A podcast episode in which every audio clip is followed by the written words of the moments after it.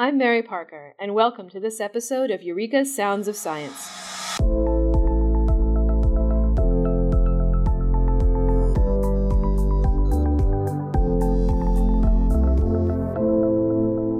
Food security is a growing global concern because obviously we all need to eat.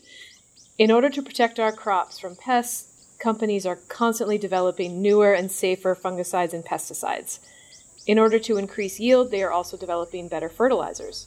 However, in order to not contribute to the problem of pollution and global warming, these agrochemicals have to be tested. That's where places like Charles River's Edinburgh site come in. Here, among acres of fields and greenhouses, the latest agrochemicals are thoroughly vetted for toxicity. Do they seep into the groundwater? Do they linger in the plant, causing issues for the human or animal that eventually eats it?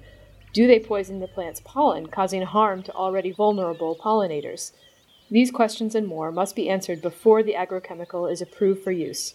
Joining me today is Simon Chaplio, Functional Manager of the Plant Metabolism Department here in Edinburgh. He is here to tell me about the exotic crops they house and how they keep them safe and sustainable. Welcome, Simon. Thank you, Mary. Thank you. Welcome to me, actually, because I'm here joining you as opposed to the other way around. Okay. Welcome, Mary. Thank you. so, uh, to begin with, can you tell me a bit about the site here and how long it's been in operation? Certainly. Well, this site has been operating since the 1970s, mm-hmm. and plant metabolism, the operation for which I'm responsible, has been operating since the 1980s. Okay.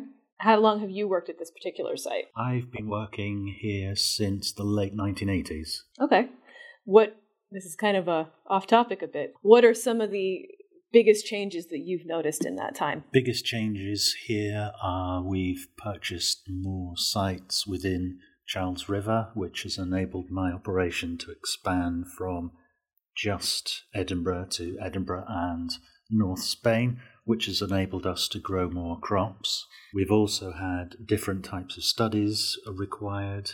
We've also needed to look at residues which are lower and lower, so, and we've had to identify lower and lower residues. So the types of analytical techniques that we've had to develop and purchase and reflect have become more and more um, refined. Yeah. Yeah. I guess technology has also just gotten better. Yeah. So that you can detect smaller and smaller amounts of these things. Which exactly. is good. So, do you have any legacy crops that have been here for a long time? Um, yes, we have an, an orchard here, an orchard of 24 apple trees hmm. that we can use when necessary. We have, also have an established field area, so a grassland field area, which is agricultural provenance for around three decades. And most of the crops that we grow are grown from seed or can be purchased locally or sourced from abroad. Okay. Tell me about some of the more exotic plants you keep here. So we support the global agrochemical industry. We often need to grow crops which are foreign to the UK or even foreign to Europe. For example, one of the most common crops that we grow is rice, to support Far Eastern uses. Mm-hmm. But we have a long list of unusual crops such as banana, citrus, grapevines, mango, sugarcane. The plants can be grown in temperature controlled glasshouses to simulate growing conditions. Here in the UK, we've got about 30 glasshouse rooms, which we can use when a study cannot be conducted out of doors. I understand from someone else who I was talking to earlier that the glass in the glass houses can quite vary. So you've got the typical glass, but then you've got like what do you say, quartz glass? Yeah. It's very expensive, but allows UV through. Yeah. And also some sort of special type of plastic that also allows the UV through, but is has a short lifespan. Yes, that's true. That sounds pretty cool. Yeah. so I understand we have sister sites, like you said, in northern Spain. Do we use them to get a sense of how these chemicals behave in a variety of climates? Yes. We have another site at Lleida in the north of Spain, mm-hmm. and that's operated by our field trials department. Wherever possible, we will run a study out of doors rather than in a glass house because an outdoor study is exposed to natural sunlight. So, the in life phase of a study with a crop like citrus, mm-hmm. cotton, olives would be in Spain, whilst that for a crop like wheat or sugar beet would be here in Edinburgh. Okay. I guess it makes sense you want to mimic real world conditions as much as possible. Absolutely. What is your background for this work? Why line of why this line of work? Why agriculture? So I joined Charles River having completed doctoral and postdoctoral studies in plant metabolism at Southampton University, and that gave me four years training in the underlying principles of plant metabolism and in the very specific analytical approaches associated with this type of work. A couple of terms that come up pretty often when I've been looking at your work are metabolites and the radio labeling. Can you explain what a metabolite is, why it's important for the for the testing, and then can you explain the radio labeling a little bit? So a metabolite is a degradation product from in this case an agrochemical mm-hmm. which is formed from the biological system in this case the plant. Okay. And the radio labeling you do, how does that work? It's applied to the chemical or mixed with the chemical, but then it's able to be tracked through the whole plant? So we use a test item which has a radio label inserted into the chemical structure of it. Okay. So the vast majority of agrochemicals are organic, so we will use a carbon 14 isotope inserted into that organic structure. And that just makes it easier for the instruments to pick up where the chemical is moved through the plant? It makes it easy to trace where that molecule goes and also to accurately quantify it. All right, excellent.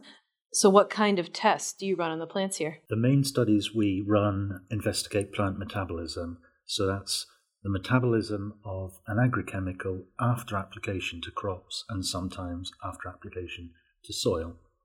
We use radiolabel test item and we use that to enable accurate metabolite analysis and it's applied to the crop in a manner similar to how the molecule would be used in the field.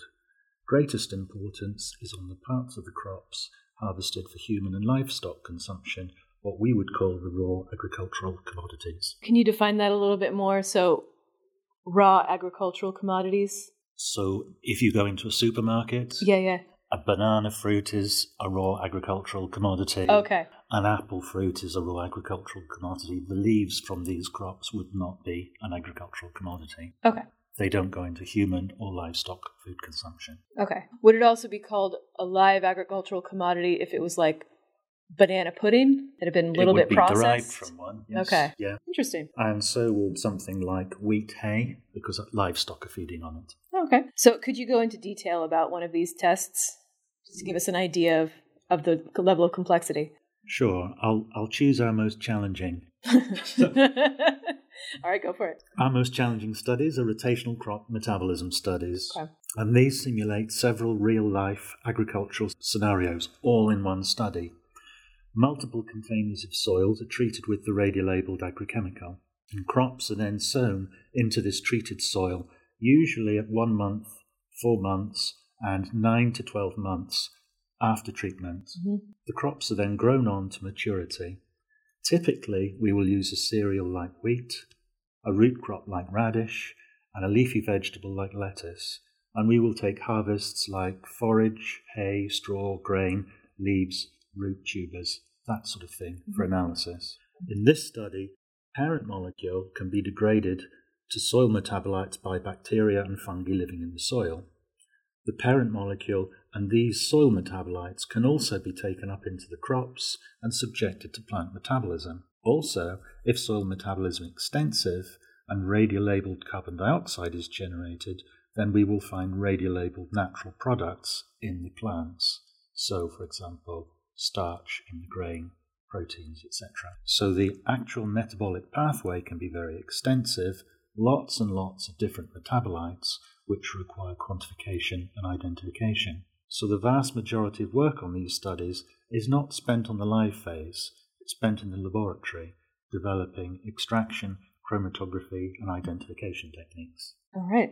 So, how do you see this work fitting into Charles River's larger goal of supporting sustainability? So for me, I believe the use of agrochemicals in agriculture offers considerable benefits by contributing to a sustainable production of food and feed. Mm-hmm. Across the globe, governments set high standards for the registration of agrochemicals to ensure they meet current health, environmental, and safety standards.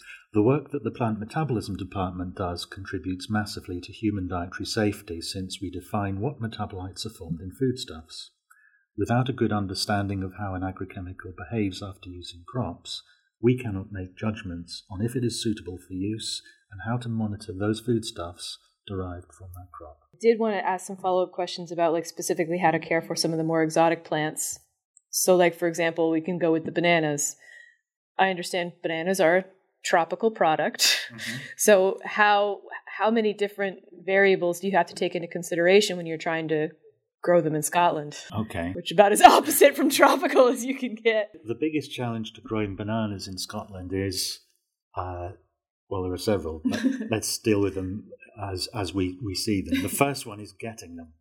So we got our bananas from the Canary Islands, which are off the west coast of Africa, and we purchased those, brought them into the south of Spain, and then brought them into the UK. And that probably took three to four months to set up. Mm-hmm. Um, we also need high specification glass houses, which we have on site here, um, with heating, lighting, watering, and people who have an understanding of the horticulture. Um, yeah, that's it. Does a horticulturist need to be specialized in something like that, or is that part of the general curriculum? Someone who is training in horticulture is not easy to find. um, they're not. They're not a gardener. They're mm-hmm. someone who can grow a plant and maintain a plant throughout its life cycle. And the type of plants that we grow here are not necessarily Scottish.